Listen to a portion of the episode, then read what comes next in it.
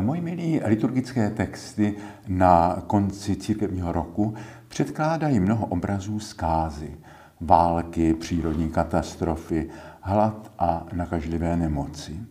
Když tyhle ty texty čteme letos, tak můžeme mít dojem, že jsou to reportáže z naší současnosti.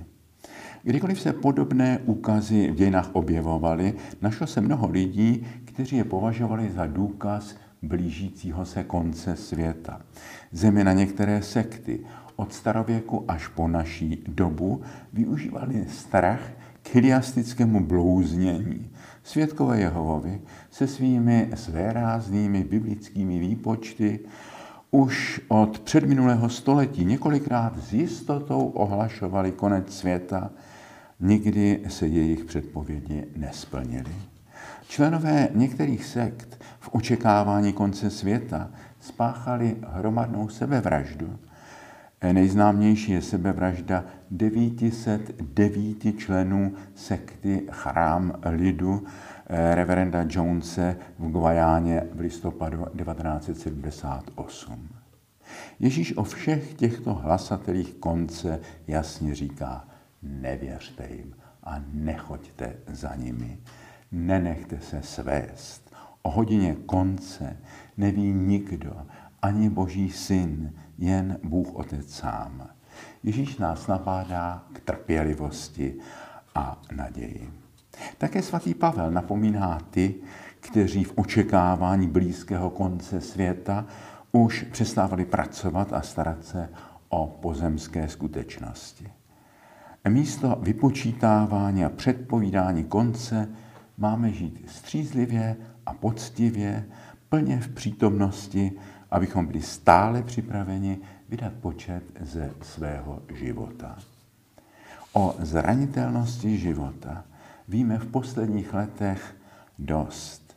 K tomu nedávné vydírání světa Putinovým režimem, zejména jeho hrozbami rozpoutat dokonce nukleární válku, nám připomenulo, že nebude-li tento zločinen zastaven, naše planeta a celá lidská rodina je opravdu v ohrožení. Často myslím na Winstona Churchilla, který jasně a bez, bez příkras nabádal v těžkých dobách Brity ke kázni, vytrvalosti, uskromnění a statečnosti. Nevím, zda i tam byli tenkrát bezcharakterní politici, kteří vládě v těžké situaci podrážali nohy, zneužívali těžkosti, mysleli jen na vlastní prospěch a také slibovali, že by za jejich vlády bylo lidem líp. I o nich platí, nevěřte jim, nechoďte za nimi. Ježíš varuje před obchodníky se strachem. Připravuje však své učedníky na doby pádu mnohých jistot.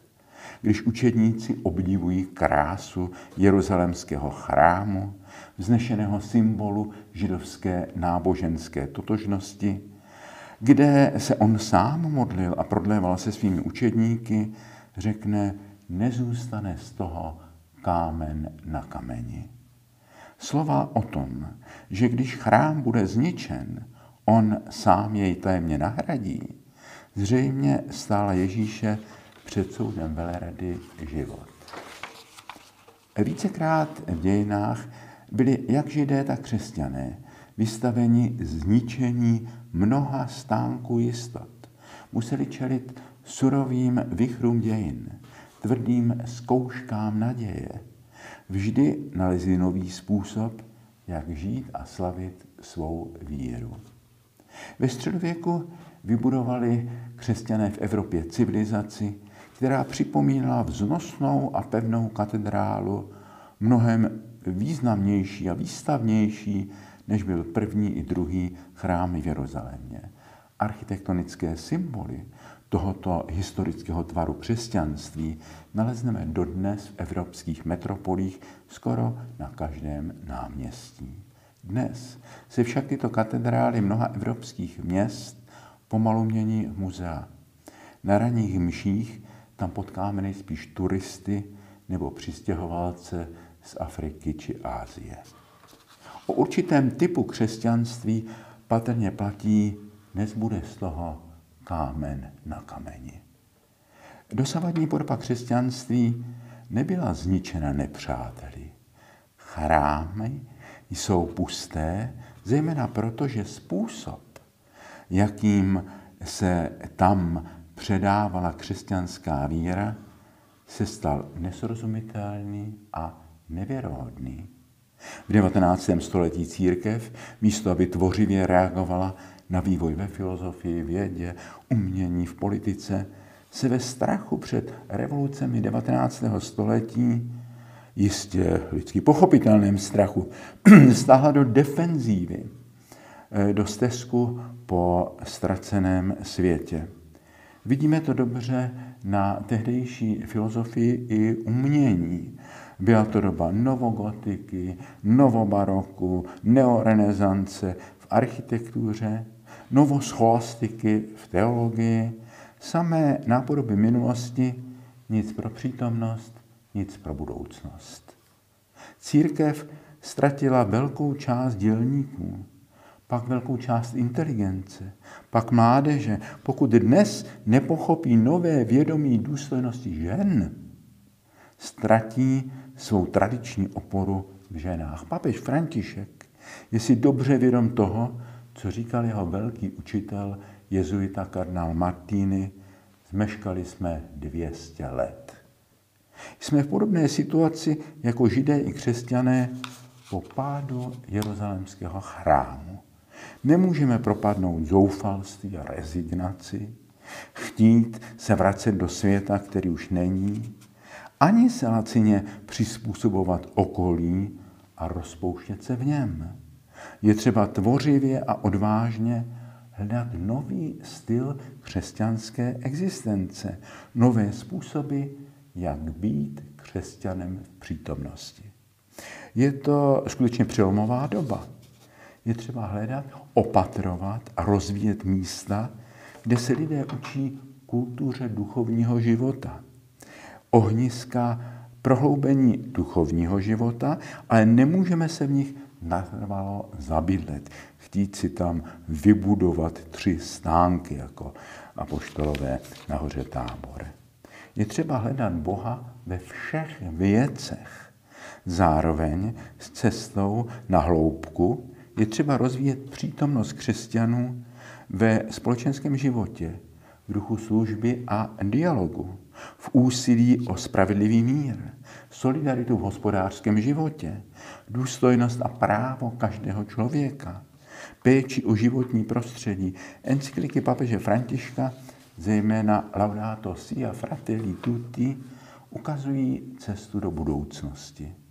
Současné krize jsou příležitostí a zkouškou na cestě k zralosti. V dobách otřesů, říká Ježíš, zpřimte se a zvedněte hlavy. Amen.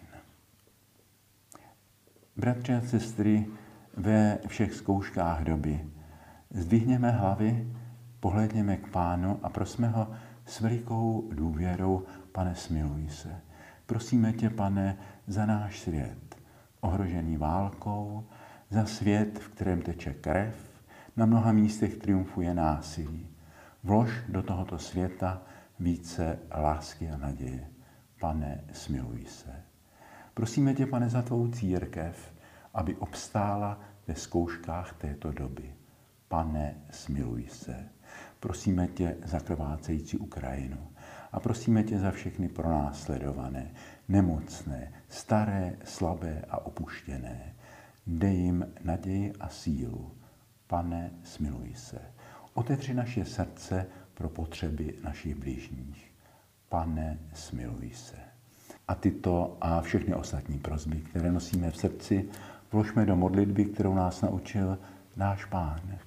Otče náš, jenž si na nebesích, posvěď se jméno Tvé, přijď království Tvé, buď vůle Tvá, jako v nebi, tak i na zemi.